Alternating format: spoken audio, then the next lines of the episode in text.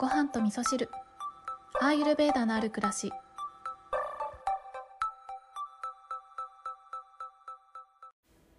最近髪の毛が伸びるのがなんか早いなと思ってるんですけど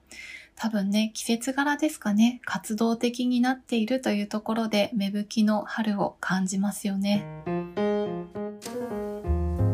こんにちは。えー、今日はお便りをご紹介しながらと思っていたんですけれどもちょっと先にお返事をしたいメッセージがありましたのでそちらにえー、お返事をする形でお話をしていこうかと思うんですけれどもごはみそネームキートさんから今キートさんつわりがひどいということですごいね辛いそうなんですね。でアユルベーダ的に何かできることがあれば教えてくださいということでインスタの DM の方にねメッセージをいただいておりました。そう最近ねインスタの DM にメッセージをくださる、えー、リスナーさんがすごく増えていて私としてはなんかこう一方通行じゃなくてやり取りができるっていうところでもすごく嬉しいなって思っていて、まあ、ちょっとねお返事がゆっくりペースになってしまったりとかはしてるんですけど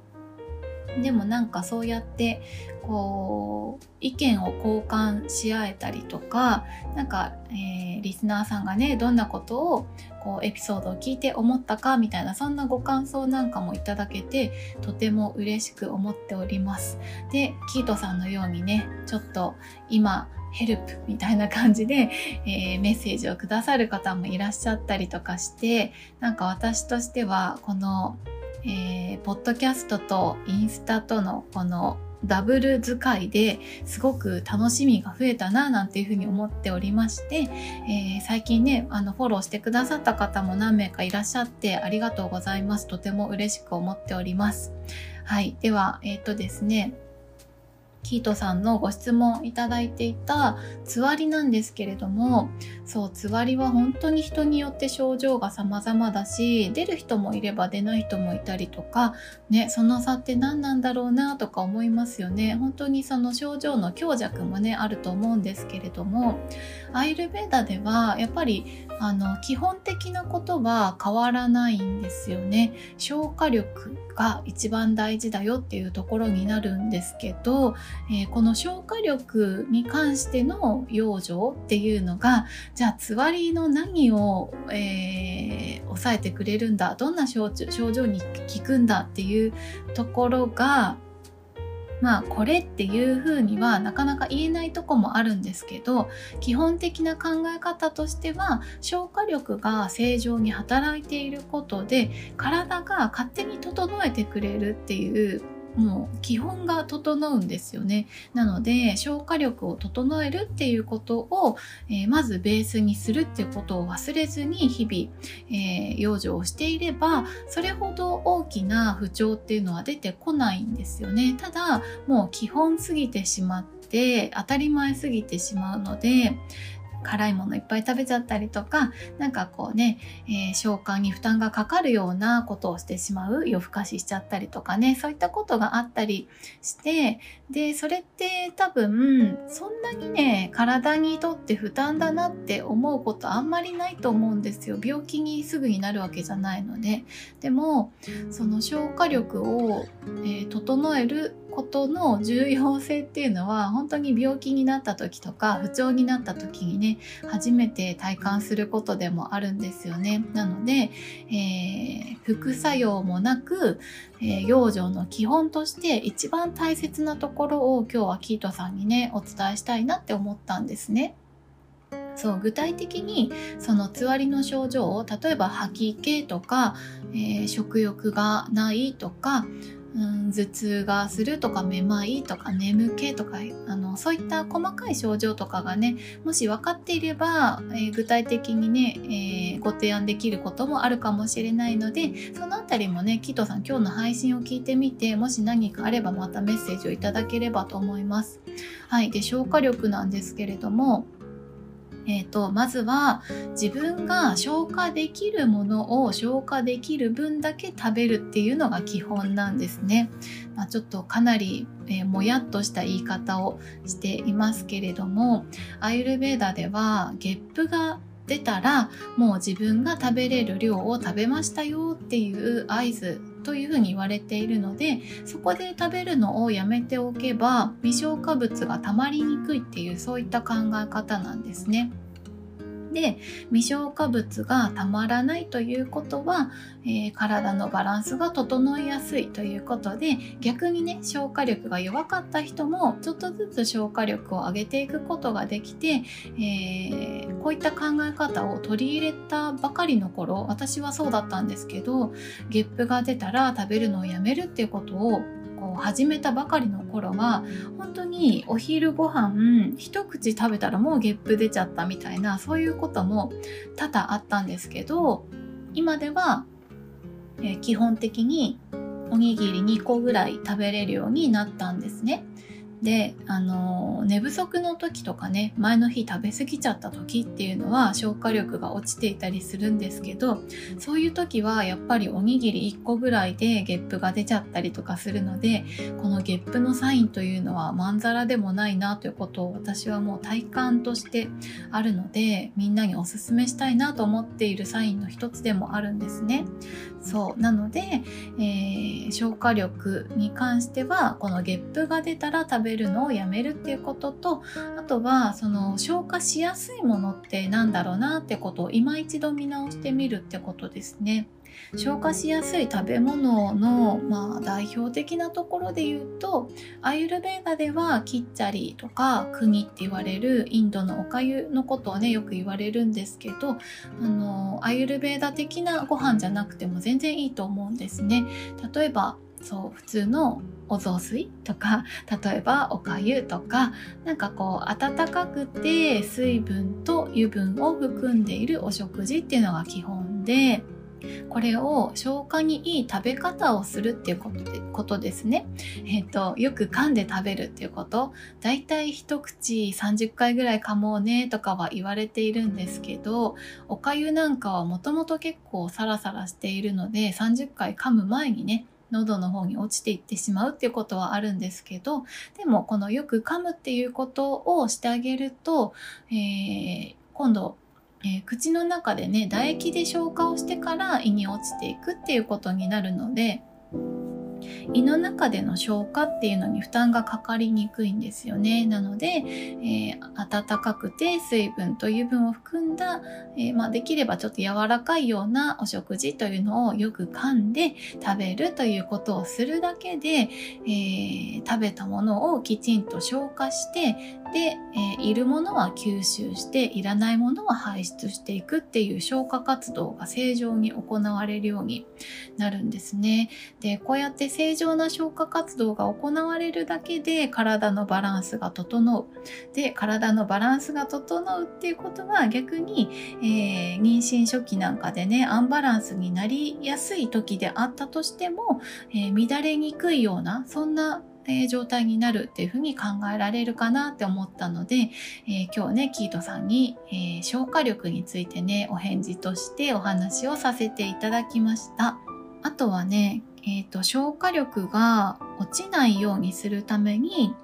えー、この消化の日っていうのがねえ胃の中にあるっていうふうに考えられてるんですけどアグニっていう消化の日があるんですけどこの消化力が落ちないようにするためには規則正しい時間に食べるっていうこともすごい重要なんですね。なので、まあ、もしかしたら妊娠初期なんかだとその食欲についてもねばらつきがあるっていうことはあると思うんですけどできるだけその決められた時間にえー、食べるってことをしていくっていうことあとは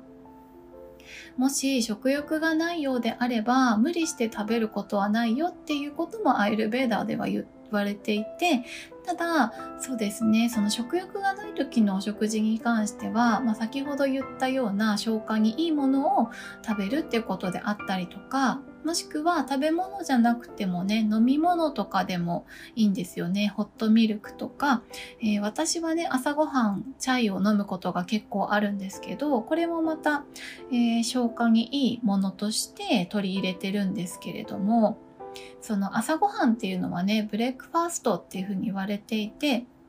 まあ、ある意味夜の間断食しているっていう考え方なんですけど断食明けの、えー初めてのご飯ということで胃に負担がかからないように、えー、消化にいい食べ物を食べようねっていうことで、えー、アイルベーダでは朝ごはんっていうのはね特に消化にいいものを食べましょうとか飲みましょうっていうことで軽めにしておきましょうねなんて言われてるんですけど、まあ、そんな風にね消化にか、えー、消化に負担がかからないものっていうのは飲み物っていうのもありですっていう感じですね。あとはそうですね、逆にお腹が空きすぎてしまうっていうことももしかしたらね、あるかもしれないんですけど、そういう時のおやつとかですね、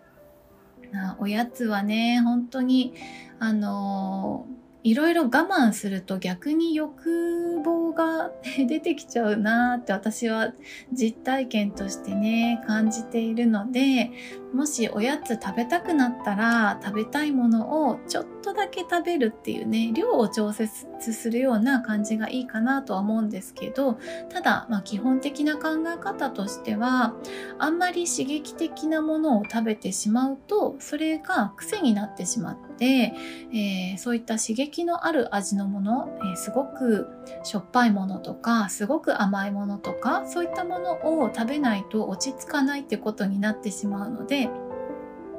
おすすめのものとしてはなんかドライフルーツとかね特にデーツなんかはこの体のバランスを、えー、乱しにくい、えー、おやつおやつというか食べ物というふうに言われていて果物なんかは食べ合わせすっごく注意が必要なものだよっていうふうにアイルベーダでは言われてるんですけどこのデーツに関してはどんなものと組み合わせたとしても食べ合わせは、えー、食べ合わせが悪いってことはないよっていうふうに言われてるのでデーツはね結構取り入れてみるといいんじゃないかなって思いますね。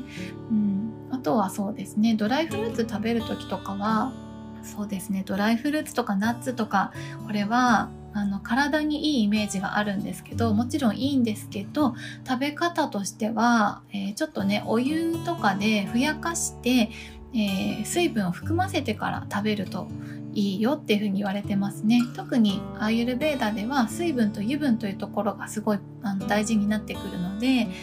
そうですね。うんとドライフルーツを例えばデーツをギーにつけておいてでそれをおやつとしていただくっていうのはすごく体に需要を与えてくれる食べ物としておすすめされてる食べ物だったりするしえーと、私の場合はドライフルーツをおさゆに、えー、チャポンと落としてちょっとねあのおさゆが冷めるまでそのまま待ってそこにギーをちょっと足してギーギーさゆにドライフルーツ入れてふやかしたものを、えー、食べながらちびちび飲むみたいなそんな食べ方をしたりとかもしてるんですけどこれは結構ね味としても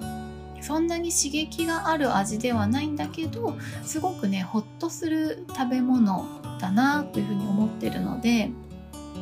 結構ねおすすめだったりしますね。これに慣れてくるとなんかすごく甘すぎるものケーキとかうん。そうだな。妊娠中はあんま食べないかもしれないけどチョコレートとかねそういったあの刺激が強いものを求めなくなるなっていうふうに私も、えー、実体験としてね感じているので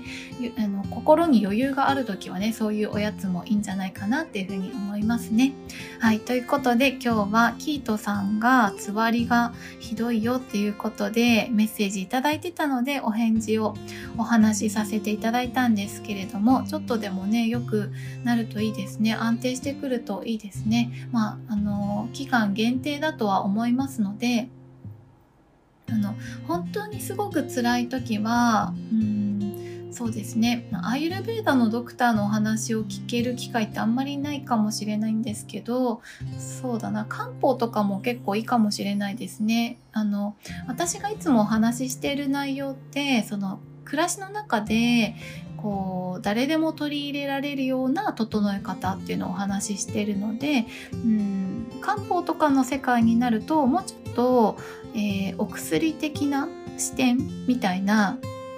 あのところに専門的な視点があのあると思うので本当にすごく辛かったら漢方なんかの先生に、えー、相談してみるっていうのもありかもしれないですね。はい、あとキートさんねいただいたメッセージの中で、えっと、鼻うがいのねティーポット買ったけどまだできてないでいるってことをおっしゃってたんですけれどもなかなかねやっぱり人によってタイミングってあると思うんですけどあの何をするにしても、まあ、食べるとかもそうなんですけど何を取り入れるにしてもその怖いっていう気持ちとかねなんか気が向かないっていう気持ちを持ったまま行うとまあろくなことにならないと思うので、えー、もしねまだ一歩踏み出せないようであれば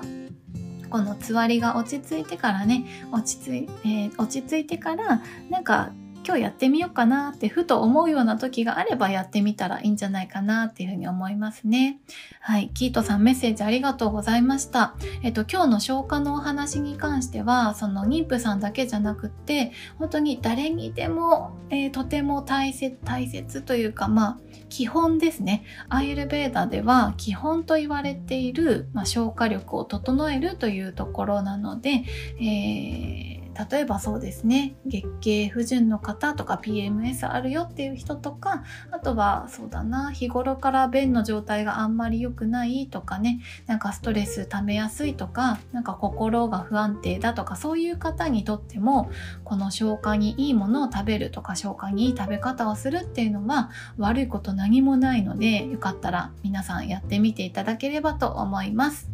それでは皆さん今日も良い一日をお過ごしください。今日も聞いていただきましてありがとうございます。